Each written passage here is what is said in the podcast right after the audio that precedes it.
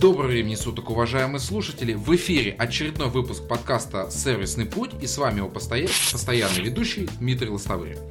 Я сегодня не один, мы давали анонс, у нас сегодня очень горячая тема, и один я бы с ней определенно не справился. Я сейчас попробую вкратце, но очень емко представить нашего сегодняшнего гостя. Это управляющий партнер компании SalesUp Consult, ведущий эксперт по развитию продаж, работы в продажах более пятнадцать лет. Эксперт в области постановки регулярного менеджмента на предприятиях и по работе с корпоративными клиентами. Спикер российских и европейских бизнес-форумов, автор методик и статей. Очень много регалий. Дмитрий, я предлагаю вам присоединиться и дополнить... Добрый день, том, друзья. Вы... Здравствуйте. Здравствуйте, Дмитрий. Добрый день. Добрый день, мои друзья. А у вас здесь в презентации есть очень хорошее такое выражение «измерять значит управлять». А сможете обосновать, да, почему да. так? Ну, потому что продажи, если мы говорим сейчас с вами о продажах, это всегда конкретно цифры. И лишь цифры являются мерилом и показателем того, насколько движемся мы в том направлении и с той скоростью, с которой мы планировали. В моем понимании вообще нет такого, как хороший или плохой менеджер по продажам.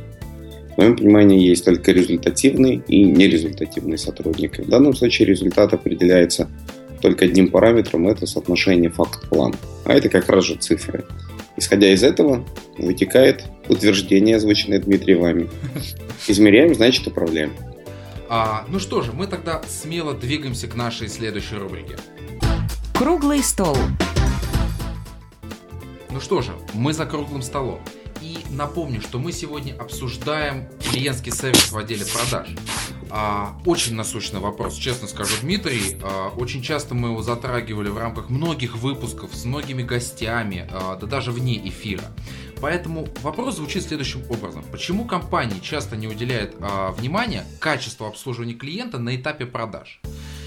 Я очень часто там в процессе консультаций, выступлений и многое другое сталкиваюсь с тем, что вот при постпродажном обслуживании, да, действительно, там есть клиентский сервис, но почему-то нет понимания, что еще там при первичных контактах, при э, работе там, там этапа продаж, еще что-то, там ведь тоже есть аспекты клиентского сервиса, о которых мы да, сегодня конечно. поговорим. Так почему компании этому не уделяют внимания, на ваш взгляд? Вы знаете, я бы здесь совершенно... честно и точно поставил двоеточие и сказал следующий тезис, что такого понятия, как компания, которая несет за что-то ответ, его не существует. Есть конкретные люди, есть сотрудники, отвечающие за это. Это как линейные сотрудники, так и, соответственно, руководители среднего звена. И, как следствие, за это несет ответственность не компания, за это несет ответственность конкретный человек, в функционале которого это должно быть прописано. И здесь мы переходим к следующему. Есть такое понятие, как система продаж. Единственное, на что мы можем всегда опираться для того, чтобы двигаться вперед, системно двигаться вперед, это система. А, к сожалению, в российском бизнесе это понятие определения очень часто отсутствует как таковое. И в системе продаж, системе управления, системе взаимоотношений между менеджерами отдела продаж, да, или сотрудниками, которые взаимодействуют с потенциальными клиентами еще до того момента, пока они не стали клиентами компании, не прописано это. Почему? Ну, это есть разные причины. Кто-то не подумал, кто-то поленился, а потом начинается оправдание. Но они же сами должны понимать, да, у них же самих должно там сердце разрываться на части из-за того, что клиент уходит. Ну, к сожалению, нет. Поэтому я считаю, что должна быть система, в которой это все дело прописано. Есть система мотивации, есть система обучения, где эти все вещи проходят. Потому что, как вы правильно, Дмитрий, говорите, это один из важнейших аспектов сейчас в кризисное время, чего ж тут греха таить, да, сложное экономическое положение в компаниях, в бизнесе в целом, в компании в частности. И уделять внимание клиентам, как еще называется, облизывать их, это чертовски важный аспект для того, чтобы быть сильнее, быстрее, эффективнее и быть теми самыми, как... Э, ну, это э, история про Дарвина, да. Сильный всегда пожирает слабого, сильный всегда забирает территорию, деньги, еду клиентов у слабого. А у меня еще такой есть вопрос дополнения. Очень часто в компаниях есть, там, предположим, отдел продаж и отдел там, контроля качества обслуживания, там, контактов uh-huh. и многое другое. И очень вот, часто наблюдал картину, когда они друг, между другом ссорятся. Из-за того, что те говорят, ребят, ну мы же продали, все хорошо. Почему вы к нам предстаете? А те говорят, ну как, ребят, ну ведь можно было сделать вот так, или там вот еще что-то. А, очень часто происходят эти конфликты. А еще больше конфликтов происходит, когда в компании, например, предусмотрен отдел продаж, задача которого продать, а потом есть там постпродажного обслуживания, ну как угодно mm-hmm, это mm-hmm, можно назвать. Да. И они между друг другом тоже конфликтуют, потому что... Э- Ребята из второго подразделения а, говорят о том, что, слушай, ну ты ему впарил, а, понятно, что мы Парень. эту тему затронем чуть-чуть попозже, но ты ему впарил, а что мне с ним делать? Расхлебываю. Да. Да, но вот у меня конкретно сейчас волнует связка между отделом контроля качества и отделом продаж. А, вот почему они друг друга не понимают? Это из-за того, что фундаментально у них разные задачи, или из-за того, что сама там топ-менеджмент, да, не объяснил им, почему они друг для друга так важны? Или, быть Но... может, вообще отдел не нужен контроль качества, что просто нужно изначально вкладываться в продажников? Смотрите, вопросы очень хорошие, емкие и правильные, которые задаете вы сейчас, Дмитрий, и здесь нет однозначного ответа. А контроль качества должен быть. Выведен ли он это в отдельную единицу и подразделение, либо этим функционалом занимаются старшие менеджеры, руководители отдела продаж, которые прослушивают звонки менеджеров. Прослушивают звонки менеджеров. Чуть позже, если будет интересно, я расскажу, как это реализовано мы у себя на проектах. Угу, обязательно. А, совершенно четко, совершенно четко отдел продаж и отдел контроля качества не должны дружить друг с другом. Это раз. А, два.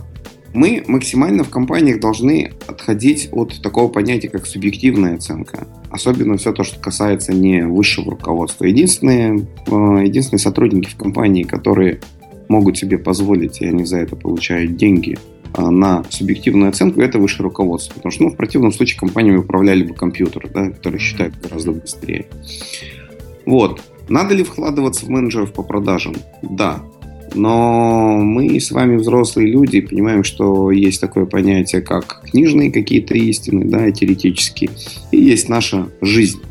Практика. Мы да. всегда, да, практика. И кто из нас, дорогие друзья, это касается мужчин и женщин, не хотел бы иметь прекрасные шесть кубиков у себя на животе.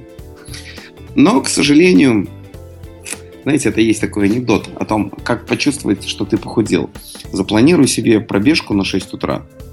И когда у тебя прозвенит будильник в шесть утра, ты подумаешь, слушай, да вроде как и нормально-то все. Лучше я еще посплю чуть-чуть. Вот здесь приблизительно та же самая ситуация. Отдел качества, контроля качества должен быть, да, как, как структурная единица. При этом э, все взаимодействия между этими подразделениями, да, или между этими функциями, функция продажи и функция оценки, она должна быть максимально объективна. То есть сотрудники говорят, пускай даже не скриптами, да, чтобы не звучать как робокопы, но при всем при этом они говорят э, теми определениями, теми контекстами, которые требуются и которые находятся в полисе, да, в правилах взаимодействия между там, потенциальным клиентом или уже существующим клиентом и сотрудником компании. Если происходит отклонение, да, если происходит отклонение, соответственно, сотрудник отдела или качества, старший или менеджер, да, или там руководитель отдела продаж, опять же, кому вменена в компании эта функция, он задает, в общем-то, вопрос, почему такое происходит, да, и дальше, дальше, дальше они начинают работать. Одно из правил, которым мы пользуемся у себя в компании и при реализации проектов по построению, управлению, развитию отдела продаж клиента, это каждый имеет право на ошибку, но не имеет права на рецидив. Даже вылетел вопрос из головы. А, а, сейчас попробую сформулировать, пытаюсь вспомнить. А, просто, а, я, я хотел употребить слово прозрачность. А, когда человек а, понимает а, вот фронт своей деятельности, и когда он понимает, там, что плохо, что хорошо, хоть это и тоже такие тонкие грани. Но здесь я просто к чему все это веду, что любой продажник, да, там специалист отдела продаж, хорошо, он некий посол своей компании, перед правда. Клиентом. Это правда. И вот если там, опять же, как у нас сейчас любят взглянуть там, на американский опыт, э, там же любят там, декларировать, что вот мы такие сервисные, мы такие клиентоориентированные, мы такие классные. И, в принципе, э, этим же занимается не только маркетинговое подразделение, но и в том числе специалист отдела продаж. Да. Его задача доказать клиенту по факту не только, что он ему полезен, что это та, та самая компания, которая должна удовлетворить ваши потребности, но что и они сервисно ориентированы. Ну и давайте здесь а, создадим некую идеальную картинку, к которой необходимо стремиться каждой компании и помнить об этом, что сервис компании это не только маркетинг, да, это не только отдел продаж, это девушки в колл-центре, это девушки на ресепшн, это сотрудник отдела или сотрудник склада, да, экспедитор, который привозит груз. Это техподдержка. Это все элементы сервиса. И самое важное, для чего это необходимо, друзья, для чего это необходимо? Не ради каких-то красивых историй, да, о том, что там мы работаем в сервисной компании или наша компания сервисная. Не для того, чтобы... Может быть, кто-то даже захочет сделать себе татуировку. Я руководитель самой сервисной компании. Отнюдь нет. Лишь для того, чтобы зарабатывать больше. И каждый из нас когда-то находился в ситуации того, что мы уходили от компании, в которой сервис нам не нравился, в более дорогую компанию. Потому что нам казалось, что там, ну, нам казалось, мы считали, что здесь действительно сервис, здесь действительно клиентоориентированная позиция по отношению к нам. И да, мы готовы платить на какие-то десять, пятнадцать, двадцать процентов больше. Да, да мы, мы принимали эти решения. По факту для компании, если смотреть в аппроксимации год, это достаточно большая прибыль получается, потому что это десять процентов это сверхприбыль. Накладных расходов приблизительно никаких нету, да, просто как мы устраиваем корректную систему взаимодействия, корректную систему взаимодействия между сотрудниками компании и потенциальными или существующими ее клиентами. Ну что же, я думаю, что для вас, уважаемые слушатели, в рамках круглого стола мы дали вот максимально полную картину, поэтому предлагаю двигаться дальше к самому большому блоку нашего выпуска. Основная тема выпуска. Итак, еще раз напомню о том, что мы сегодня говорим о взаимосвязи клиентского сервиса и процесса продажи. Но в первую очередь, Дмитрий, я хотел бы вас спросить, что для вас лично клиентский сервис? Ах, что для меня лично клиентский сервис? Знаете, а, это все с одной стороны просто, с другой стороны сложно, потому что продажи, как и сервис, это взаимоотношения между людьми. Это взаимоотношения между людьми. Так самая сложная mm. работа в мире – это работа с людьми. Да, это правда, это правда, потому что человечество за свои, ну, скажем, осознанные десятки тысяч лет жизни научилось раскладывать атом, запускать космические корабли в космос, построить, построить роботов, построить супероружие совершенно четко, но до сих пор не разработано однозначного алгоритма, как мужчине влюбить себя в женщину, да, надолго, как женщине влюбить себя в мужчину. Ну и, соответственно, это происходит почему? Потому что каждый из нас индивид, да, каждый из нас, он разный, не похожий друг на друга, и иногда внешние факторы здесь сейчас изменяют наше отношение к одному или к другому. Поэтому я бы сказал, наверное, так. Умение создать корректный сервис – это, находясь в некой константе, понимание того, что такое наш клиент, да, потому что не все, кто приходит к нам, они являются нашим клиентом. Есть такое понятие, как портрет клиента.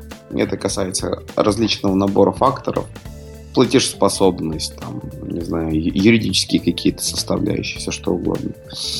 Это а, умение правильно, корректно предоставлять сервис компании, услугу компании, давая чуть больше, давая чуть лучше, играя на опережение с, с желаниями, внутренними какими-то желаниями клиента.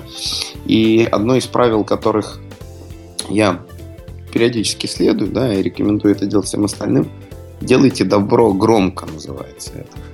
То есть, если вы что-то чуть больше сделали для клиента, не стесняйтесь, скажите: а мы сделали еще для вас вот это, чтобы вам было удобно. А, Если это, например, не знаю, там доставка какая-нибудь, да, сделайте надпись на упаковке. Если у вас есть бюджет и вы понимаете, что вы находитесь в каком-нибудь узком рынке и подарки на восьмое марта пускай доставляет кто-то там в одежде французского пажа. Это же тоже дополнительные элементы сервиса, о чем будут разговаривать ваши потенциально существующие клиенты. Это некий элемент вирусного маркетинга в том числе. Сарафанное радио. Сарафанное радио, да, эффективных способов. Эффектив... И стоимость лида, стоимость привлеченного клиента начинает уменьшаться существенно. Вы потратили деньги для того, чтобы привлечь один звонок к себе в компанию или одну заявку, а все остальное начинает рассказывать. А согласны ли вы с таким утверждением, что в том числе клиентский сервис — это когда, неважно, сотрудник ли отдела продаж, торгового зала, неважно, это отчасти выход из зоны комфорта?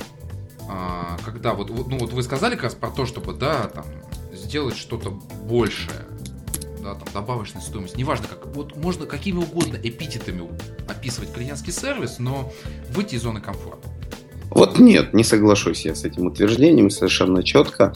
Одна из задач для того, чтобы этот клиентский сервис был в компании, и он был настоящий и искренний клиентский сервис, это воспитание в сотрудниках компании такого элемента, как бизнес-релейшн, да, построение бизнес-отношений. И это должно все идти изнутри.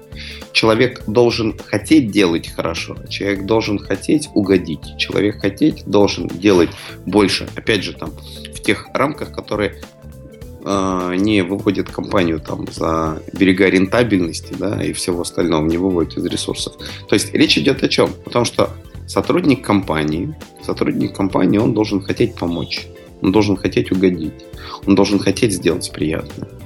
И в этом случае мы начинаем ощущать эту конгруентность, да, вот это вот модное слово, это соответствие внутреннего состояния, да, в котором находится человек, и внешнего, то, что он делает. И это для нас будет по-настоящему дорого и ценно. Потому что если нет этой конгруентности, если мы видим, что вот эту вот услугу для нас делают с натяжкой, прям неприятно, с какой-то эмоцией там, может быть, даже порой отвращение при выходе из зоны комфорта, то вряд ли это вот мороженое мы будем кушать, радуясь, да, и всем расскажем, ходите туда. Ну, мы скажем, ну да, как-то. Ну. Вот. Почему я об этом спросил? Потому что да. Дальше у нас пойдет по плану разбор таких типичных элементов продаж в России. Когда я готовился к данному выпуску, я поспрашивал там э, свое окружение и какой-то свой опыт взаимодействия с различными продажниками и теми, кто пытался что-то мне рассказать, как-то заинтересовать. А, и самое вот первое место — это эффекты впаривания и навязывания, будь то услуги или товары. Угу. И в том числе обратный эффект, когда мы сталкиваемся с тем, что происходит очень высокомерное поведение со стороны представителей компании, уверенность в том, что его продукция или услуга крайне востребована. Ну или что он звезда. Ну, тоже вариант. Это прям вот первое, что мне называли, когда я спрашивал, как вы характеризуете продажи в России. Мне сложно описать, почему так происходит. Ну, очень тяжело вдаться в какие-то логичные эпитеты. Понятно, mm-hmm. что у нас огромный есть интерес в России, по крайней мере, к телемаркетингу. Но к телемаркетингу как раз вот вы употребили правильное слово «роботы». Да, э, те же банковские представители. Mm-hmm. Это, это мои mm-hmm. очень любимые ребята. Потому да. что очень четкий скрипт. Он прям идеально построен. И как раз я почему говорил про э, их выведение из зоны комфорта. Когда ты им говоришь что-то, чего они не ожидают, сразу начинается там сорокасекундная пауза. Ну, или около того. Но эти сорок секунд вы уменьшаете их жизнь, вы должны понимать. Потому что тот стресс, который они испытывают... Так я же тоже испытываю стресс от некачественной продажи потенциальной услуги. Да, да, да. То есть здесь как раз получается, что ни им, ни мне. Ни я не получил удовольствия от э, хорошего, такого качественного продажника, интересного. Да. И они в том числе, ну, во-первых, и компания потеряла на этом контакте уже. Угу. Потому что произошел как бы диссонанс. Сотрудник не ожидал такого развития событий, а я ожидал, что он как-то отреагирует на, на некий мой неожиданный вопрос. Так вот, согласны ли с тем, что вы это прич... вот э, характеристика номер один? Характеристика продаж? Да, в России. Вот одна из проблем. Вот, я говорю, мне все называли ее. Это было самое первое. Сложно мне сказать. Мне, честно говоря, кажется, опять же, что проблема номер один – это отсутствие системы продаж и отсутствие ответственности, да, у руководителей структурных подразделений. А то, что вы называете, ну, это какие-то частные случаи, как говорят нелперы, это все из детства у них, это все из детства. Вот это вот желание там, находясь и продавая тебе, не знаю, соковыжималку Борг за шестьдесят тысяч в видео, что это практически его месячная зарплата, может быть и больше. Он смотрит на себя высокомерно, когда ты говоришь, ну, знаете, я не вижу смысла платить за эту соковыжималку деньги. А почему? Не те люди не тем продают, не то они делают. И это, опять же, проблема тех, кто проводил собеседование и кто допустил их на этот важный, я считаю, совершенно искренне честно, это один из самых важных постов, потому что э, менеджеры по продажам, продавцы, они находятся на передовой, и именно они здесь и сейчас приносят деньги. Они. Все остальные обеспечивают сервисную оперативную функцию. Да, если мы затронем такое понятие, как cost-saving, это управление расходной частью, мы можем говорить, что и логисты приносят деньги, да, потому что могут оптимизировать и производство, когда они становятся эффективными. Но здесь и сейчас менеджер по продажам приносит деньги. И те, кто ответственен за его контакт, они совершенно четко должны понять, могут ли они ставить этого сотрудника, да, взаимодействовать с клиентом или не могут. Или тот лид, тот клиент, который позвонил ли, прислал заявку на электронную почту или зашел в офлайновый магазин, он уйдет с неприятным осадком, и в следующий раз он вряд ли придет. Огромное количество сейчас мест, где мы можем приобрести товар. Огромное количество. Это касается и e-commerce, и, в общем-то, это касается офлайн-ритейла. Но, смотрите, я тут отчасти тоже подготовился. Недавно я занимался подбором си ар эм-системы для одного из своих проектов. Вот топ весь, АМА, один эс, там, ну, вот множество вот этих вот компаний. Вот честно вам скажу, Дмитрий, ни один из представителей компаний меня не впечатлил. Вот как раз-таки те, кто находились в так называемых топах рейтингов, вот у них была четкая уверенность в том, что, ну, я сейчас по отношению к себе скажу, что, Дмитрий, вы еще сомневаетесь, что мы лучше? А ребята, которые были помельче, которые там не входили в топ десять, у них была другая проблема. Они никак не могли мне обосновать, почему я могу выбрать именно их. И вот, я говорю, вот этот вот эффект, когда эти ребята уверены в том, что они самые классные, они самые лучшие. Я сейчас не беру цену, вот поймите, я сейчас не беру ценовой вопрос. Именно качество работы конкретного представителя. И вот одни мне не хотели отвечать на какие-то конкретные вопросы, они были уверены, что у них все работает, а другие не могли. Получается, вот недоработка, я понимаю, что руководительского состава, но я не отменяю вины конкретного специалиста. Слушайте, но вина конкретного специалиста может быть, э, может быть только в том случае, если он нарушил какие-то правила. Да, вот если, например, мы проезжаем на красный свет, мы виноваты в этом, да, потому что правилами написано, что это делать нельзя. Э, можно ли, не знаю, там, ходить спиной по улице, да, плохо это, хорошо, не, не описано это в правилах, поэтому нельзя сказать, что хорошо это или плохо. При всем при этом я вас понимаю, я вас понимаю, и я более того скажу, что люди с таким подходом и отношением к клиентам, они у меня вызывают некий элемент прям неприятный, совершенно четко. И с компаниями с этим не хочется работать. А у меня супруга, она управляет большим департаментом продаж в международной компании, которая занимается международными грузоперевозками. Она очень таких... хороший, очень интересный бизнес, кстати. Она в какие-то моменты начинает прям с, чуть ли не скатываться, что, брать их за грудки и кричать, вы же продавать нам должны, а вы же, сукины дети, что делаете? Это, кстати, очень интересный бизнес, но хоть и не тема подкаста, но могу сказать, что она меня всегда безумно интересовала, особенно там в отечественных реалиях.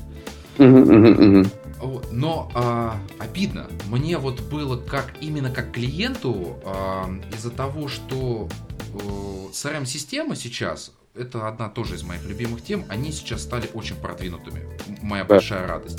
И буквально недавно у меня была встреча там с одним очень интересным человеком, мы обсуждали, что сейчас вот я вас не просто так спросил про измерение. Сейчас стала востребована функция аналитики в си ар эм-системе, наконец-таки. Да. То есть, если раньше это никак не воспринималось, а непосредственно вендоры вкладывали в это тоже большие достаточно деньги, чтобы появлялся этот хороший интерактивный модуль там, с различными параметрами, настраиваемый, удобный, Excel и все такое, а сейчас снова как бы к этому идут. И те же крупные вендоры из топ десять, их си ар эм-система очень насыщена. Та же один эс, честно могу сказать, что она очень сложна для там, первичного понимания. И, как мне кажется, это прекрасная возможность, чтобы завязать диалог с человеком. Конечно, конечно. Конечно, ну, это так. Почему человек, который со мной общался, не воспользовался, для меня это было очень удивительно. При этом они все запрашивают обратную связь. Вот как с вами пообщался наш представитель отдела продаж. И ведь я понимаю, что это спросил отдел контроля качества. Да, и дальше что делает этот отдел контроля качества? Мне всегда это вопрос, потому что я, честно говоря, мне кажется, как вода в песок уходит эта информация. Это чистая статистика. Хреново. Спасибо за ответ, до свидания. И все, и никто не перезвонил, и игрушку мягкую тебе в подарок не привез, и все, и все остальное. Так, с этим э, элементом э, мы разобрались. Второй момент, э, который тоже мне называли, это отсутствие активного слушания. Э, как мне кажется, специалист отдела продаж должен внимательно впитывать то, что ему говорят. Ведь очень часто там могут быть так называемые уступы, да, за что специалист может, извиняюсь за тавтологию, уцепиться. Да. У меня банально, вот недавно был случай, когда а, мы хотели заказать контекстную рекламу на Фейсбуке, опять берется там топ и мелкие игроки рынка, но од- одно из рекламных агентств был потрясающий случай, когда я ему конкретно сказал: «Милый друг, мне нужна конкретно реклама на Фейсбуке, больше мне ничего не интересует». И мне пришло коммерческое предложение на все услуги. Угу. Вот у меня вопрос, а, что это такое? А, просто дайте мне их контакт, мы им продадим свои услуги. Не вопрос. Выстроим качественный отдел продаж. Все система, все система, Дмитрий, это правда. Не умоляю я недостатков этого менеджера по продажам. Чему мы учим менеджеров по продажам, да, чему учим мы? Первое. Менеджер по продажам должен уметь слушать. Потому что, как правильно вы сказали, там возникают вот эти вот уступы, да, эти уступы э, в, в психологии это называется триггеры, это те вещи, которые важны для человека. Тем самым, слушая их, запоминая или записывая, ты уже в своей презентации, ну, это вот классика, да, классика продажи, в начале выявления потребности, потом презентация. Никак не наоборот. Не то, что мы там приходим и начинаем всем рассказывать, как мы, какие мы чудесные, замечательные. Вначале мы задаем вопросы, задаем вопросы и слушаем, благодарно слушаем клиента. У нас есть одно из правил, опять же, которому мы учим менеджеров по продажам, что диалог между менеджером отдела продаж и его клиентом должен быть приблизительно в соотношении семьдесят на тридцать. То есть семьдесят процентов должен говорить клиент и тридцать процентов должен говорить менеджер по продажам. На свидание с девушкой. Как на свидании с девушкой, да? А аналогия совершенно простая. Вот когда есть молодой человек и девушка, да, и молодой человек дарит ей кольца, дарит ей цветы, дарит ей походы в кино, как угодно, а она, ну, она никак, она ему ничего не дарит взамен. Для кого более ценные отношения, получается? Но для мужчины. Да. Для мужчины, потому что он в них инвестирует, да, потому что он вкладывает. Он уделяет этому а, внимание, да. Уделяет этому внимание, да. И очень важно, когда менеджер по продажам выстраивает диалог со своим клиентом, он делает так, чтобы клиент инвестировал в это, чтобы клиент говорил, говорил, говорил, потому что в данном контексте, да, диалога, когда мы говорим много, это значит, что для нас важно. Если мы забиваем эфир своей собственной информации, в какой-то момент люди перестают испытывать интерес, да, и теряют. Это раз. То есть а, мы говорим тридцать процентов, семьдесят процентов должен говорить клиент. Это правило, для чего я объяснил, чтобы клиенту становилось это важно. Второе, мы клиенту даем говорить о себе, потому что люди чаще всего говорят о себе. Про кого-то им не интересно слушать, а про себя они поговорят с удовольствием. Мы ему даем эту возможность, получаем дополнительные поинты. Появляются триггеры, которые мы слышим, что для клиента важно, потому что мы их потом встраиваем в презентацию. И почему это важно? И почему это важно, его мотиваторы совершенно mm-hmm. четко. И мы используем, и мы учим менеджеров по продажам на проектах психологии. То есть мы э, учим их определять. Его оппонент, да, потенциальный клиент существующий, является аудиалом или визуалом, кинестетиком или дигиталом. Для чего это делается? Для того, чтобы менеджер начинал с ним выстраивать более тонкую и правильную коммуникацию на его языке. На его либо языке цифр, если для клиента важны цифры, либо на языке образов, когда он говорит: представьте, что будет, когда мы там начнем работать вместе. Представьте, что будет, когда вы установите этот продукт. Подумайте, пусть будут эти картинки в вашей голове, как будет выглядеть ваш офис, да, или там. Послушайте возгласы своих сотрудников, да, услышьте, что скажет ваш совет директоров, если он аудиал, да, до этого это были визуалы и там и дигиталы, соответственно. Мы понимаем, что эти слова, они будут более четко, так как команды. Это, это манипуляция, это элементы манипуляции. Они будут более четко встраиваться, и тот результат, который мы хотим достичь, он будет более ярко выражен. Только можно я отмечу, чтобы эти э, манипуляции были во благо использованы. Экология, конечно, конечно, конечно, конечно. Вот один еще такой очень важный аспект, с которым часто сталкивался. Э, очень многие бизнес-встречи проводятся в начале э, о том, что вот у нас до этого была вот такая-то компания, она так вела себя там плохо, поэтому мы решили ее поменять. Очень многие менеджеры по продажам почему-то не уделяют этому вниманию, хотя, как мне кажется, это просто вот прямейший сигнал о том, что, ребята, вот нужно объяснить, вот чем вы, собственно говоря, можете исправить то, что было до этого, да, и чем вы лучше. Ну, тот момент, на который вы обратили внимание, он классический, это да, правда. Я, я и... не спорю, да. Да. И этому моменту нужно уделять внимание. Это то, о чем мы говорим с вами последние, там, условно, пять минут. Клиента надо слушать. Мало того, что его слушать, его еще нужно слышать. Это чуть-чуть дает другую окраску, и русский язык. Мы должны ему быть благодарны за это. А при этом, при этом, когда мы слышим, что нашего потенциального клиента или существующего клиента, который разделяет объемы, да, там среди нескольких поставщиков товаров и услуг, он по какой-то причине отказался от своего поставщика, наш клиент отказался от своего поставщика, нашего конкурента. Только этой информации нам недостаточно. И мы начинаем задавать открытые вопросы. А почему? Что конкретно? А как бы вы хотели? И здесь мы опять начинаем слушать. Мы начинаем слушать, что важно для клиента, и почему это важно, и каким языком он это говорит. Что не важно, чего они не хотят категорически, и почему. Потому что есть мотиваторы как от, так и к. Да? И эти вот моменты, когда мы учитываем все вместе, это все делается для чего? Для того, чтобы тот оффер, то коммерческое предложение, та презентация, которую мы сделали, была такая, чтобы клиент услышал ее или прочитал, сказал: это еще лучше, чем мы хотели. Вот именно это нам и надо. Да как же мы вообще рады, что мы нашли такого поставщика, который нас чувствует, понимает, слышит и анализирует, и как угодно. Да? Вот это вот важно. И пункт номер три, который я выделил в рамках своего мини-социального опроса, он называется «Ответственность за совершаемые действия». Когда ну, мы понимаем, что наш там, потенциальный заказчик, человек достаточно занятой, у него uh-huh. достаточно большое количество встреч, еще что-то, и ты просишь вот в конкретный временной промежуток там, связаться. Или, вот опять же, возвращаясь к предыдущему, к активному слушанию, то, что ты запросил именно конкретное коммерческое предложение.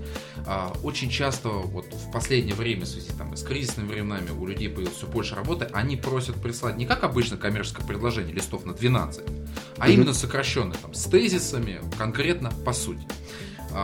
И все это обозначили именно ответственность за то, как себя ведет специалист отдела продаж. И они uh-huh. это поставили в минус, что чаще всего относятся шаблонно к тому, что вот вам, пожалуйста, коммерческое предложение.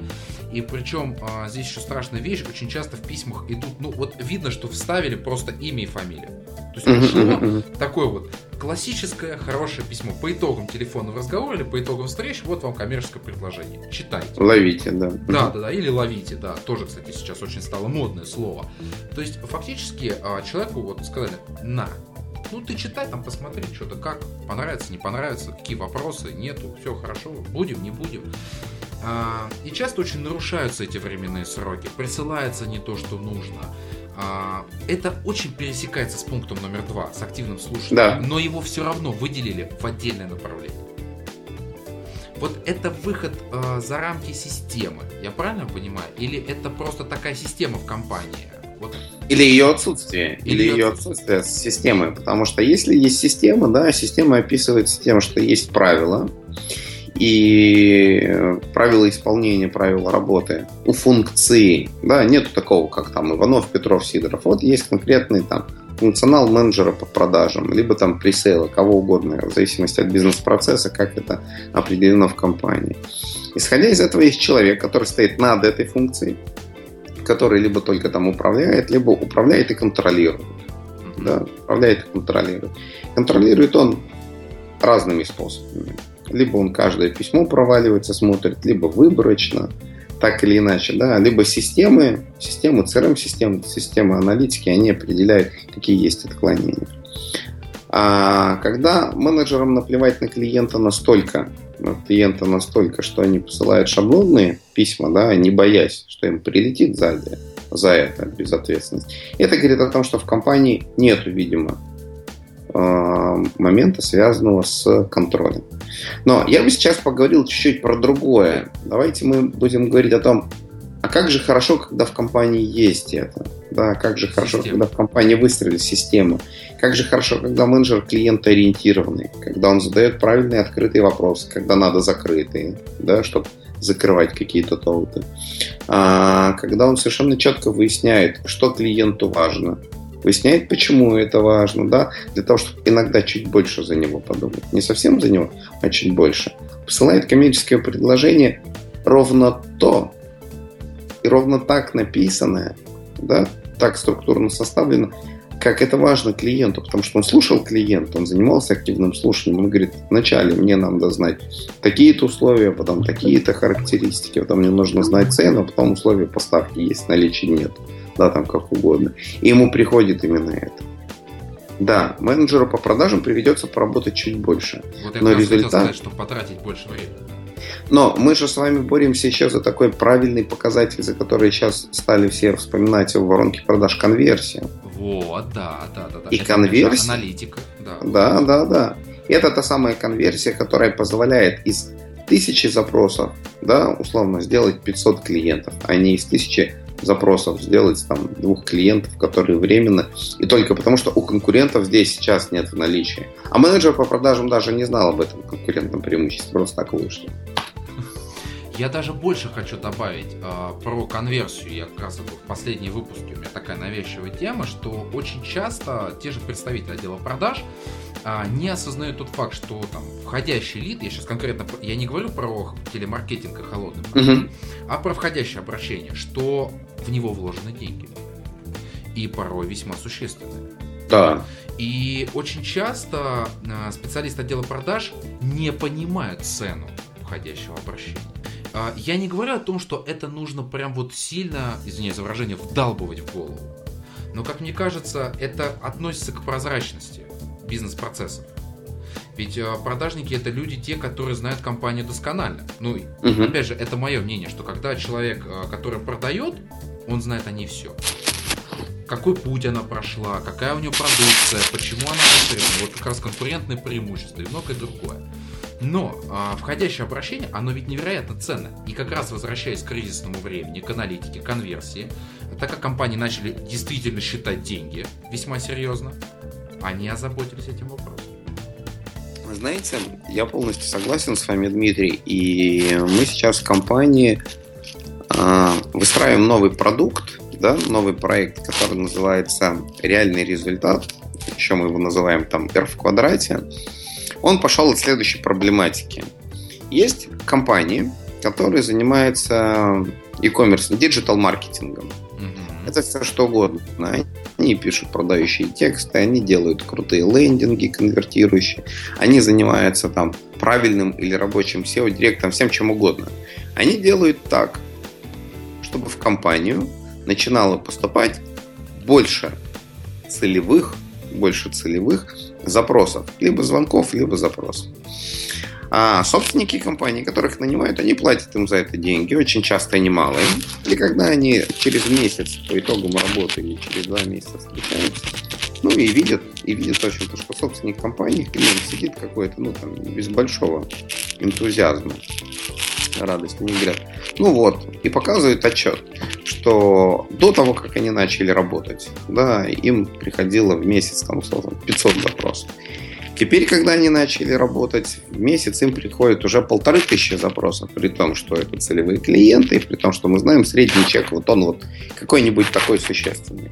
Сидит на них, значит, собственник компании, смотрит и говорит, дорогие друзья, я, честно говоря, не знаю, что вы делаете, да, там звонков, конечно, раздается много, но вот я открыл свой волшебный один эс, и как бы, ну, приход у меня не сильно увеличился. Новых клиентов больше существенно не стало, денег больше мне не стало приходить. На что ребята из интернет, из диджитал-маркетинга, они говорят, там, уважаемый собственник, уважаемый наш клиент, нам кажется, даже какое же кажется, мы это все знаем, что проблемы в вашем отделе продаж. Заявки-то приходят, да, мы же видим, что заявки приходят. А то, что они не конвертируются в реальных клиентов, ну, как бы, нам надо поработать с своим отделом продаж. Собственник говорит, я все понял, буду разбираться с отделом продаж, но с вами пока я ставлю точку, потому что, ну, какой смысл мне вам платить, если мои тут балбесы, бойцы, как угодно он их там называет, они не готовы. И, соответственно, в этом случае недоволен диджитал-маркетинг, потому что они потеряли клиента. Недоволен клиент, потому что у него нет совершенно четкого понимания, кто плохой, на каком конце. Либо э, интернет-коммерция, да, либо его отдел продаж. Но по факту он выкинул деньги. Вот он так и считает. И тут мы приходим в компании, которая занимается как раз э, e-commerce, и говорим, друзья, а давайте-ка вместе заходить на проекты. Вы отвечаете за лидогенерацию, а мы выстраиваем внутри компании. Если необходимо, мы очень часто это делаем. Мы создаем даже альтернативные отделы продаж, да, чтобы показывать, что такое настоящий спецназ.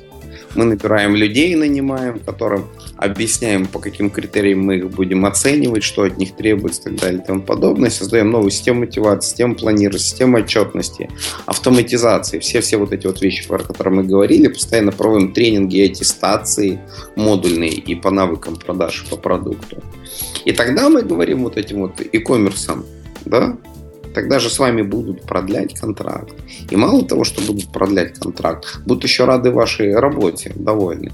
И поэтому получается даже не вин-вин этот классический, а вин-вин-вин. То есть побеждает интернет-коммерция, побеждает клиент, побеждаем мы, потому что все делают работу хорошо, и все на этом зарабатывают.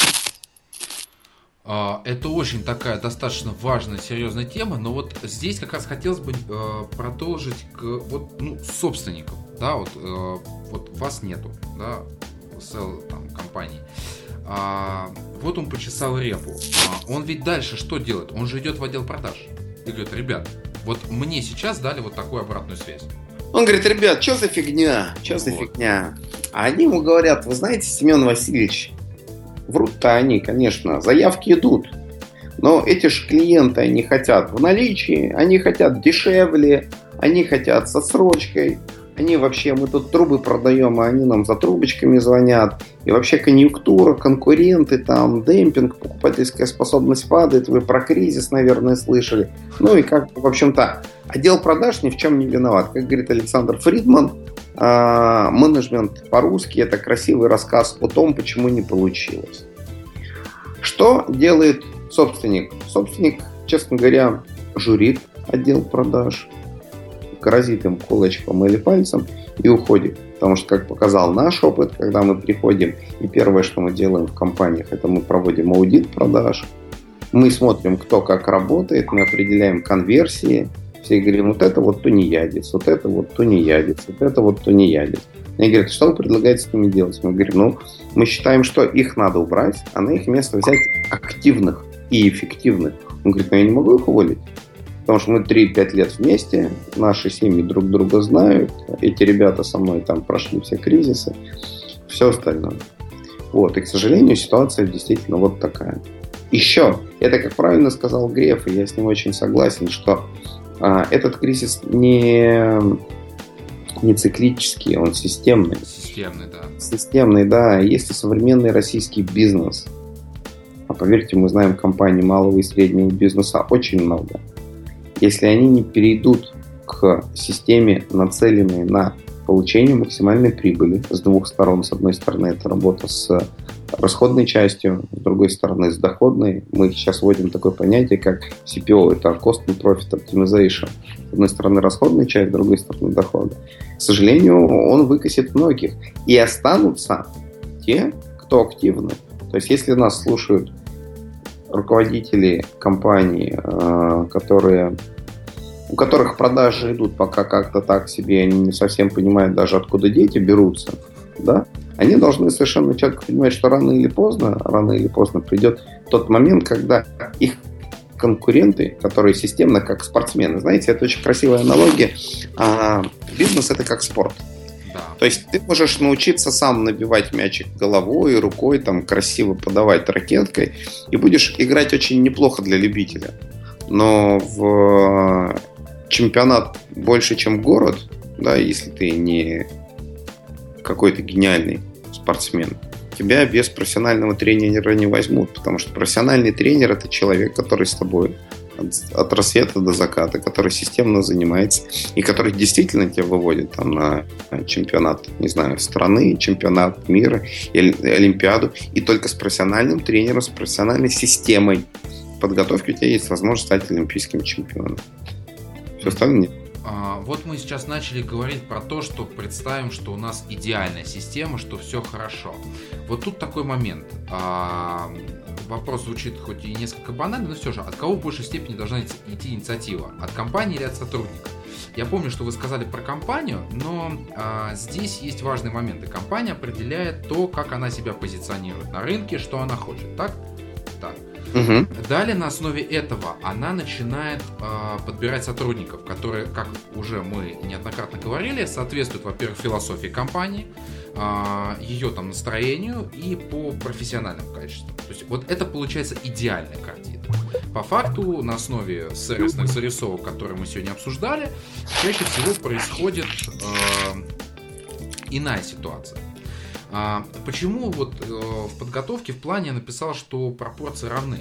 Со своей стороны компания, да, действительно, она определяет эту философию, свое видение там, рынка и позиционирование. Окей.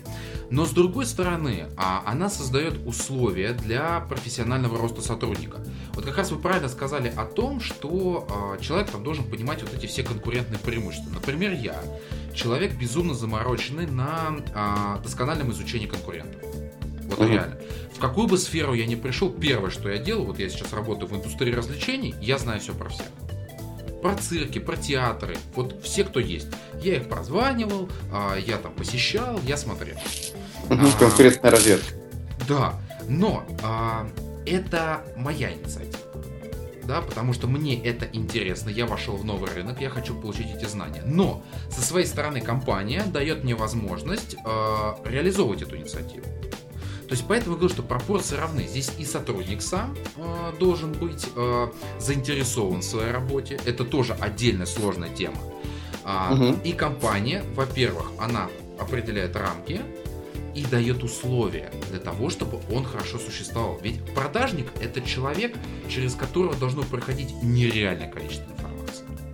Как внутренней, так и внешней.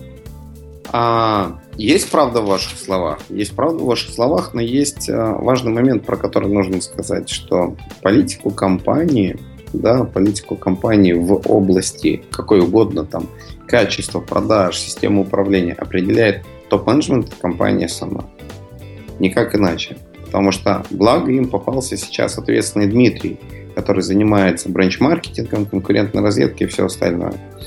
Что? Я допускаю, в служебную инструкцию ежедневный функционал тайм-менеджмента не входит. Если на место Дмитрия придет другой Петр, который, ну, не хочет он этим заниматься, да, ну, не хочет он этим заниматься по какой-то причине.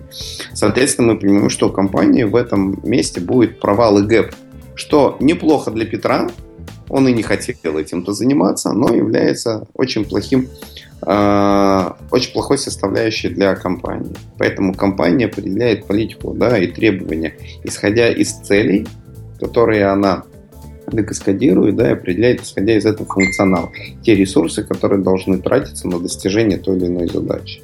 Чуть-чуть пожонглирую этому а, и поутрирую, приведу такой пример.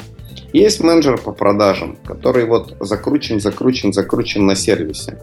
И у него задача продавать, да, у него задача продавать, а он, знаете, как поступает. Вот он сделал отгрузку, едет к клиенту получать обратную связь. Не звонит он ему, там, ни письмо не пишет, как вам там сейчас.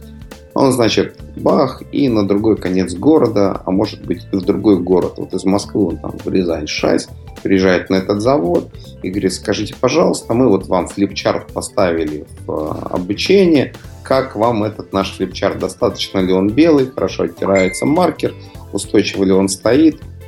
Ему, конечно, говорят «да», и благодарны ему за его отношения. С таким они не сталкивались совершенно четко. И по большому счету, если мы играем в игру про сервисность, да, это присутствует. Но с точки зрения компании-работодателя, она ему говорит, ну, давайте назовем еще раз Петр. Да, Петр. Говорит: Петр, ты где был? Он говорит: а я ездил в Тулу. Он говорит: зачем ты ездил в Тулу? Он говорит: ну вот обратную связь, сервис. Он говорит: какая сервис, какая обратная связь? Ты вот сиди, эти флипчарты-то продавай. Он говорит: ну это же тогда не сервисно ориентировано, да, получается, подход. Именно поэтому, чтобы не было, с одной стороны, падений в одну сторону, да, там в сервис-сервис и перегибы, да, да, да, должна быть описана компанией, компанией полиси, правила, да, правила и требования по функционалу. Правила и требования по функционалу. Исходя из этого, очень важно, сотрудник компании совершенно однозначно понимает, что от него требуется, почему это требуется. Вот, почему ключевое. И, да, и на основании каких вводных, каких данных определяет, эффективен он или неэффективен. Что он должен делать, а что нет. Каков функционал. Потому что если мы уходим с вами из регулярного менеджмента, регулярного менеджмента в такую вот местечковую партизанскую игру, в конечном итоге мы понимаем, что компания не будет системно развиваться и двигаться вперед. Потому что кто-то считает, что в Тулу нужно съездить, да, кто-то говорит, из дома буду работать, кто-то начинает разговаривать там матами с клиентами, потому что ему кажется, ну мы же русские люди, все же друг друга понимают, что тут тень на плетень. Поэтому система должна быть обязательно. И компания, ну компания в данном случае, компания топ-менеджмента определяет, что должен на каждом своем месте делать тот или иной функционал. А вот здесь еще хотелось бы такой момент дополнить, что, а, как по мне, я понимаю, что это идеальная картина, но все-таки стараюсь к ней стремиться. А, продажнику должно быть интересно то, чем он занимается. Да. А, я объясню почему. А, очень часто а, в том же телемаркетинге а, считается, что мы сейчас возьмем объем. То есть берется пятьдесят человек, а, дается телефон, там, желтые страницы и почесали. Либо есть другой вариант развития событий, когда идет, ну, я называю это точечное усиление. Когда так. Действительно ищется человек, который подходит по духу, по интересу. Пускай даже он был не в этой отрасли, предположим. Но на этапе собеседования ему стало действительно интересно то, о чем рассказывается. Ведь это тоже важный аспект при формировании отдела продаж. Слушайте, знаете, что я вам скажу? В подтверждение ваших слов, что он настолько важный, что мы этому уделяем отдельное внимание. Наша компания SalesUp Consult занимается построением, управлением и развитием отдела продаж. Одной из... Для чего нас зовут, в общем-то, да, и как нас зовут? К нам приходят собственники и говорят, что... В общем, мета-сообщение, висящее в воздухе, да, которое, может быть, даже не говорится словами, это «меня не устраивает, как работает мой отдел продаж». Говорить это могут и по-разному. Упали продажи, ребята менее активны, на встречи не едут, клиентов теряют, как угодно. И поэтому, когда мы приходим в отдел продаж, нас там совсем не рады видеть, потому что люди сидят на попе ровно какое-то время, получают за это свои деньги. И хотят ли они что-то изменять? Они, честно глядя в глаза, говорят: не-не-не, спасибо большое, мы ничего не хотим, нас все устраивает. Поэтому одна из задач, которая стоит перед нами, это создать альтернативный отдел продаж, чтобы собственникам показать, что такое эффективная система продаж. И когда-то, ну и сейчас, в общем-то, в том числе, мы функционал по найму менеджеров по продажам передаем либо в эйч ар-службу компании, куда приходим, либо мы предлагаем им привлекать кадровое агентство. И те, и другие работают очень медленно. Мы отдел продаж там, из пяти человек комплектуем максимум там, за две недели, за двадцать дней. Mm-hmm. Набираем. У нас есть авторская методика проведения собеседований. Так вот, что практически никогда в отдел продаж мы не берем менеджеров с рынка. Потому что мы начали задаваться вопросом, а зачем мы хотим взять менеджера с рынка себе? И самый честный ответ, который пришел нам в голову, ну, это потому что вроде как этот человек умеет продавать этот продукт, и у него есть клиентская база. Вот он пришел, географически поменял условно там Пражскую на Биберева, да, новый компьютер, а все остальное это то же самое. Те же самые клиенты, тот же самый продукт с какими-то вводными и все остальное. А потом мы стали думать, а почему же хорошие менеджеры по продажам, а на собеседовании же они все хорошие. Мы никогда да? не бываем так близки к идеалу. К совершенству, да, да, да. да. А, и мы начинаем задавать вопрос, а чего же они ушли тогда, если они хорошие такие? И, в общем-то, ответы чаще всего, которые приходят к нам, что не такие они и суперские ребята, а времени мы тратим огромное количество. И а, есть совершенно честный страх, основанный на том, что если эти менеджеры украли клиентскую базу где-то, они украдут ее у нас. Это раз. Два. Они становятся офисными чертями, потому что мы от них требуем системного исполнения. И вероятность того, что у них не получится, да, не получится, она достаточно высока. И что они начинают рассказывать своим коллегам о том, что здесь требуют, а у нас-то там лафа была, нас до этого там не дрючили, нас не наказывали, нас не заставляли. И тем самым они, в общем-то, разлагают, да, разлагают э, ситуацию. Поэтому что делаем мы? Мы занимаемся, как я говорил, а, два вида обучения идет. Отдельное обучение по навыкам продаж, которым занимаемся мы, модульное. Обучение через неделю тест, обучение через неделю тест. А со стороны компании мы требуем, не просим, а требуем со стороны компании клиента это модульное обучение по продукту. И мы говорим о том, что менеджер по продажам условно через неделю начинает продавать. Мы делаем эй би си икс уай зет анализ клиентской базы, находим тех клиентов, с которыми потерянные отношения, там все что угодно были, которые не брали, но вот есть они, да, там в си ар эм-системе или в ди эн эс. И даем им тренироваться, их даем тренироваться этим новым менеджерам как кошечек. Потому что это живые клиенты, которые задают правильные вопросы, да, которые задают все остальные, у которых возникают приблизительно точно такие же возражения.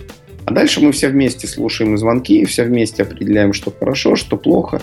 И вот так вот динамически движемся вперед. Поэтому а, а мы сейчас остались от мысли набирать менеджеров продаж с рынка. Не, не обязательно они нужны, а чаще всего еще и не нужны. Это при том, что э, сейчас на ресурсах по поиску работы очень часто пишут ищем менеджера по продаже с готовой клиентской базой. Это, знаете, мне кажется, такое недальновидное желание не, ну, на чистоту не сильно мудрых людей, которые видят в горизонте планирования там несколько месяцев, да, и, в общем-то, им, наверное, плевать, что будет дальше с компанией. Они же думают, что, ну, каждый из нас думает, что он уникален, да, и, и что вот это вот с кем-то происходило. У меня-то клиентскую базу никто не утащит, потому что я-то ого-го, а это тех ложков, в общем-то, они и развели. Такое, к сожалению, действительно есть. Uh-huh. А у меня еще такой один момент. Мы буквально там в последних выпусках обсуждали такую тему, как корпоративная культура. Да. А, сейчас это тренд. Uh-huh. Очень многие компании обращают на это внимание. Вот здесь мне очень важно ваше мнение, да, по части важности корпоративной культуры, как сейчас в России происходит с этим, и влияние корпоративной культуры на специалиста отдела продаж. Я начну со второго вопроса. Влияние корпоративной культуры на специалиста отдела продаж – это очень хорошо. Да, потому что специалист отдела продаж, как любой человек, находящийся в компании, начинает себя отождествлять частью целого, частью системы, частью команды и ощущает причастен к важному результату.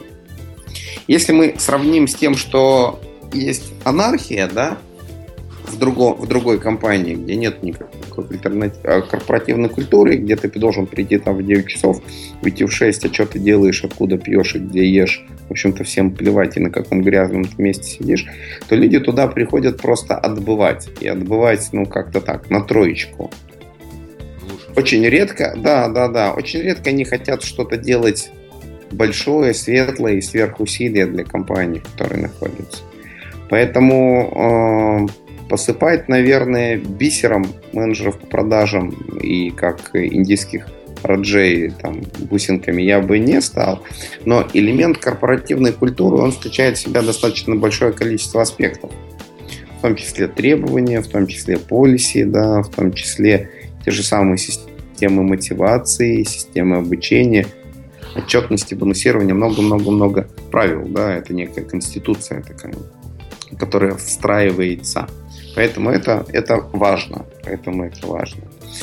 Вопрос, вопрос, кто отвечает за это в компании. И э, очень часто, и сейчас об этом стали говорить больше, что не очень много эйч ар-ов является профессиональными единицами в компаниях. А по большому счету эйч ар – это же не кадровик, да, это human resource. Это те самые люди, которые и отвечают. А что ж тут отвечают? Они строят, выстраивают, да, вот эту вот корпоративную культуру. Готовы ли они, хотят ли это, да, они, или это те, кто играются со своим эго, да, потому что они определяют судьбы людей, брать на работу там, или не брать. Это большой вопрос. А здесь вот как раз в одном из последних выпусков один из наших гостей сказал, что корпоративную культуру должен определять владелец бизнеса. Ну, основатель или там, например, если это совет директоров, потому что они в своем ключе видят компанию, у них есть там свое понимание, как она должна быть, чего бы они хотели достичь. Насколько это утверждение? Оно, оно, оно корректно. Оно корректно, за исключением того, что мы четко должны понимать, что топ-менеджмент не будет заниматься построением корпоративной культуры. Но если это не топ-менеджер, директор по эйч ар. Почему? Потому что у них совершенно иное количество функций, задач, и на это просто, ну, было бы преступно тратить время. А каждый из сотрудников SalesUp Consult, да, мы все являемся сертифицированными коучами, а, кто-то учился там на эн эл пэ, кто-то учится на эн эл пэ. Для нас это все является элементами построения эффективной коммуникации. И когда мы говорим о том, что корпоративная культура в том числе должна соответствовать и опираться на ценности собственника, это правда. Потому что это компания собственника, да, или компания собственников. И собственники уже точно не должны быть там инородными телами в компании. По какой-то, по какой-то причине эти люди организовали этот бизнес, по какой-то причине они набрали себе топов, да, и эти люди обладают какими-то характеристиками, качествами и свойствами, которые попадают под тот культурный слой, да, который хотят видеть собственники. И правильный и корректный эйч ар-менеджер, да, эйч ар-директор, он в том числе учитывает управлением компанией. Они находят. Они слушают шансон, да, так, весь совет директоров слушает шансон, то так или иначе это будет э, прослеживаться во всей культуре компании. Да? Так или иначе это будет. Хотим мы этого или не хотим. И поэтому а, делать компании, в которые собственники фанатеют от шансона, которые на корпоративы не приглашают соответствующих исполнителей, а, а благоустраивать офис в постельных тонах и чтобы на обеде играла фоновая оперная музыка, ну, к сожалению, этого не получится. Поэтому свои коррективы это накладывает однозначно. А вот еще одну такую тему хотелось бы затронуть, немножко про нее сказали. А, опять же, часто сталкивался с этим, что отдел продаж представляет из себя а, отдельных акул. По-моему, вот как раз слово сегодня тоже такие... А, ну, спецназ был. Отдельные акулы бизнеса, которые готовы друг друга загрызть в любой момент. А, кто-то говорит о том, что это хорошо, потому что у меня получается условно штат десять высококвалифицированных, классных, продающих людей. С другой стороны, а, в этом коллективе такая достаточно своеобразная напряженная атмосфера. Потому что, не дай бог, они где-то пересекутся, задача руководителя данного подразделения – это разнимать их. Как бы это смешно ни звучало. Угу. А, вот из, из каких зол вот что нужно выбрать? Я говорю, потому что я точно слышал от некоторых людей о том, что да это же классно, когда у тебя есть десять таких потрясающих акул бизнеса. Хорошо, я отвечу. Вопрос очень правильный, очень правильный и мудрый. А, ответ на него звучит следующим образом. Продажа – это не командная игра. Продажа – это не командная игра, потому что есть очень красивая и правильная аналогия. Она связана с греблей. Да? И когда в лодке или в байдарке сидит один человек, и он участвует в соревнованиях, он выкладывается там, на сто двадцать процентов. Если в байдарке сидит шесть человек, то вероятность того, что там один или два будут работать не в полную силу, не в полную силу, она достаточно высока. Потому что мы склонны перекладывать ответственность на кого-то. А ответственность в отделе продаж очень простая. Это план продаж. Именно поэтому план продаж создается на отдел. Он делится между всеми сотрудниками, исходя из их там опыта и компетенций, да, это тоже очень важно учитывать. Ну и к этому, в общем-то, прибавляется двадцать процентов. Делается для чего? Для того, чтобы даже если сотрудники выполнили восемьдесят процентов плана, все равно они по факту выполнили там, сто процентов да, того, что должен делать отдел.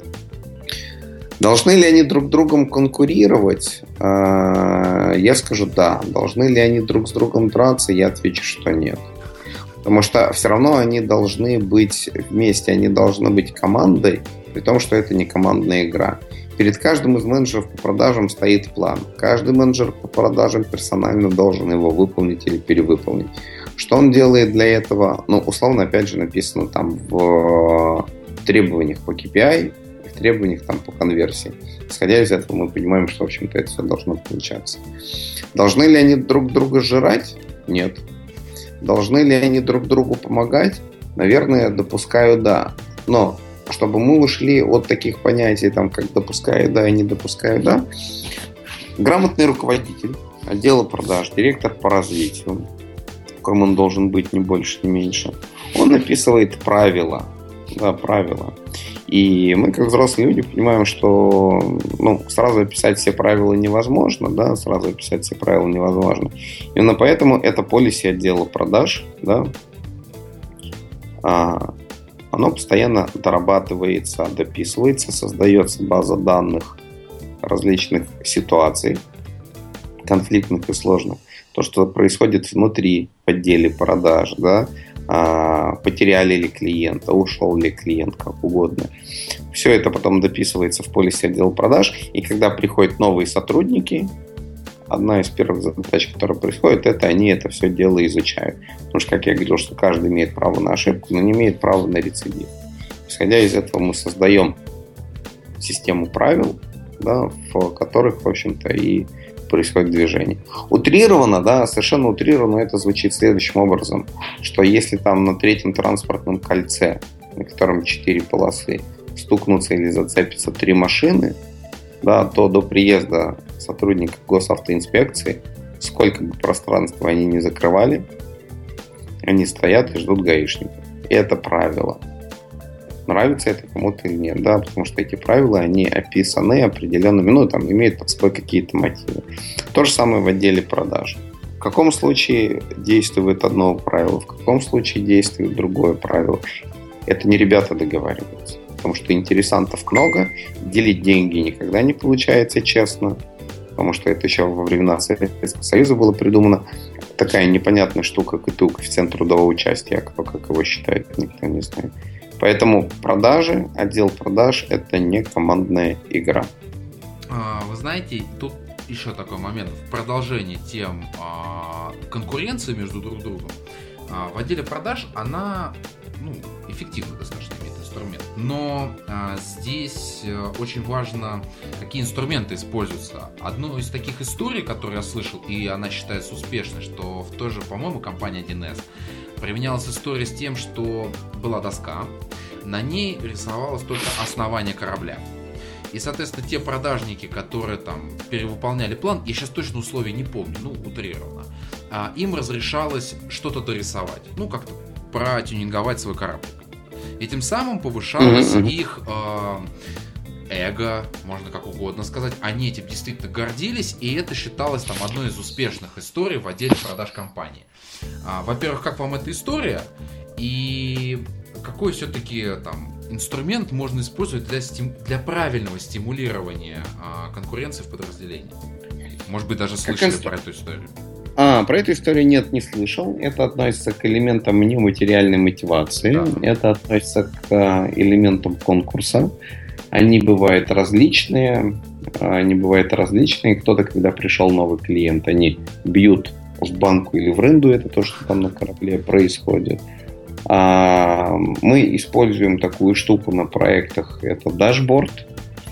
Это экран, на который выведены по всем сотрудникам основные показатели для оценки их результатов, ну, условно кей пи ай, который изменяется в режиме активного времени, реального времени, и менеджеры меняют свою ротацию в позициях, ну, как там, условно, лошади на скачках, да, там, кто выше, кто выше. Это позволяет достаточно серьезно стимулировать их в работе. Один из этих экранов мы рекомендуем вешать в отделе продаж, другой мы рекомендуем вешать в кабинете генерального директора, и третий, где там общая столовая, да, в, в компании. Исходя из этого, ребята постоянно знают, что их местах, да. да, в публичных местах.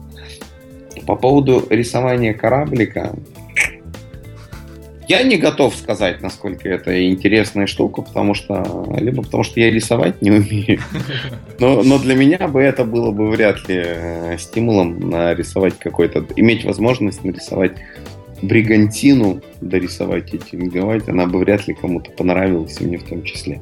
Но с точки зрения того, что а, человек, придумавший это, не сидел на месте, что человек, придумавший это, генерировал какие-то нетривиальные идеи, я готов предположить, что это было не его просто желание, да, то есть не только ему хотелось рисовать.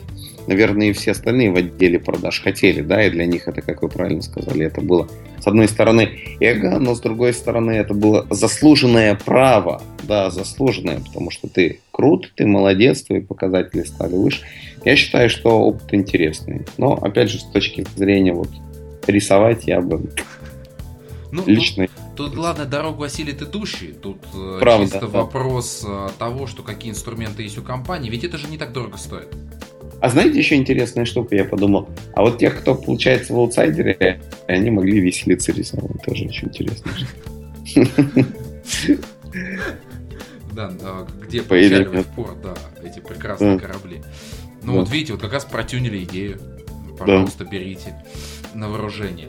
А, смотри, Дмитрий, сейчас такая сложная задача, но мы в рамках основного блока обсудили, как я считаю, нереальное количество вопросов. То есть значительно угу. больше, чем плана, и это прекрасно. Но а, я бы попросил вас для слушателей, да, как а, такой некий итог а, вот этого блока, а, подвести ваши рекомендации по части клиентского сервиса в отделе продаж. Пускай даже а, там, тезисно, но все-таки для удобства слушателей. Слушайте, дорогие друзья, все очень просто. Прям все совершенно предельно просто. А, перестаньте звонить своим сотрудникам на мобильные телефоны. А начните звонить на городской телефон. Когда вы начнете звонить на городской телефон, картинка вашего восприятия, вы точно узнаете, что карта — это не территория. И вы поймете, как все либо хорошо, либо как все плохо. Это раз. Второе. Рекомендую вам делать то же самое, что делает Дмитрий у себя, это заниматься конкурентной разведкой. Это заниматься конкурентной разведкой, выходить в поля.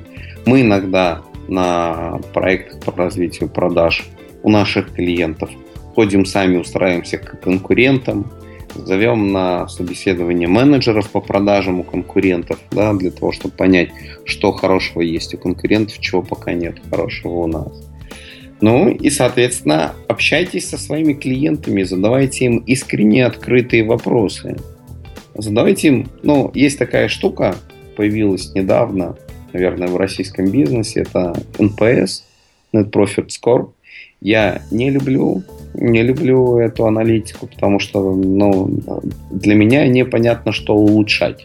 И непонятно, за что нас любят. Ну, ты просто знаешь, что у тебя есть либо... А индекс удовлетворенности клиента? Да, да индекс удовлетворенности. Это... Либо у тебя, с одной стороны, есть твои промоутеры, которые влюблены в тебя безгранично и готовы почку отдать за твою компанию, либо те, которые плюют тебе в спину. Но по большому счету, как улучшаться, да, и что улучшать, ответа нет. Но если вы будете разбирать, разбивать эти индексы по определенным характеристикам, которые можно опустить до сенсорики, скорость доставки, там, не знаю, если вы занимаетесь сборкой мебели, то чистые или грязные, после а, этого остается помещение, пахнет, не пахнет от а, тех, кто занимался сборкой, культурные они, там, не культурные, как угодно, да, но культурные, не культурные тоже неправильный параметр, потому что для каждого свое. Но выходите, в общем, в поле. Резюмируя, начните звонить на городской телефон к себе в компанию, многое для вас откроется, многое. Поверьте, это правда. Да, общайтесь с клиентами, со своими, задавая им открытые вопросы. Просите, чтобы вас сравнивали с конкурентами. Спрашивайте, а что у них лучше, чем у нас? Не стесняйтесь этого вопроса. Чуть-чуть покраснеете, потом привыкнете. А... Другие будут краснеть. Да, потом другие будут краснеть. Ну и ходите к конкурентам, спрашивайте, понимаете, чем можете улучшаться. Отлично. Ну что же, тогда двигаемся к следующей рубрике. Анонс следующего выпуска. Итак, уважаемые слушатели, в рамках анонса я хочу сказать, что у нас следующий выпуск будет с инвестиционным фондом, и посвященный паевым инвестиционным фондам и клиентскому сервису стороны управляющих компаний. Еще у нас будет представитель компании, которая занимается организацией мероприятий, в том числе свадебных. А это уж отрасль, где очень многое завязано на эмоциях и в том числе, как мы сегодня обсуждали, на субъективных вещах. Вот такие ближайшие выпуски у нас планируются. Ну а со своей стороны, со стороны редакции и со стороны слушателей, я в этом уверен. Дмитрий, мы благодарим вас за то, что вы к нам пришли. Спасибо большое. Огромным количеством полезной информации, уделили нам внимание. Я уверен, что вы придете к нам еще. Я буду вам благодарен и признателен за приглашение. Со своей стороны, всем слушателям и Дмитрию я желаю успеха. Не люблю желать удачи, потому что удачи сложно мультиплицировать. Желаю успеха, желаю прибыли, желаю роста. Если будет интересно, пишите мне на Фейсбуке. Меня зовут Дмитрий Чередник. Ссылку улыбающийся, да, да, да, улыбающийся бородатый мужчина. Который был, кстати, в анонсе у нас, да. Да, да, да, да. Я, я, я был в анонсе, это там я. Всем успеха, всем результата, всем эффективности. Отлично. И до встречи в эфире.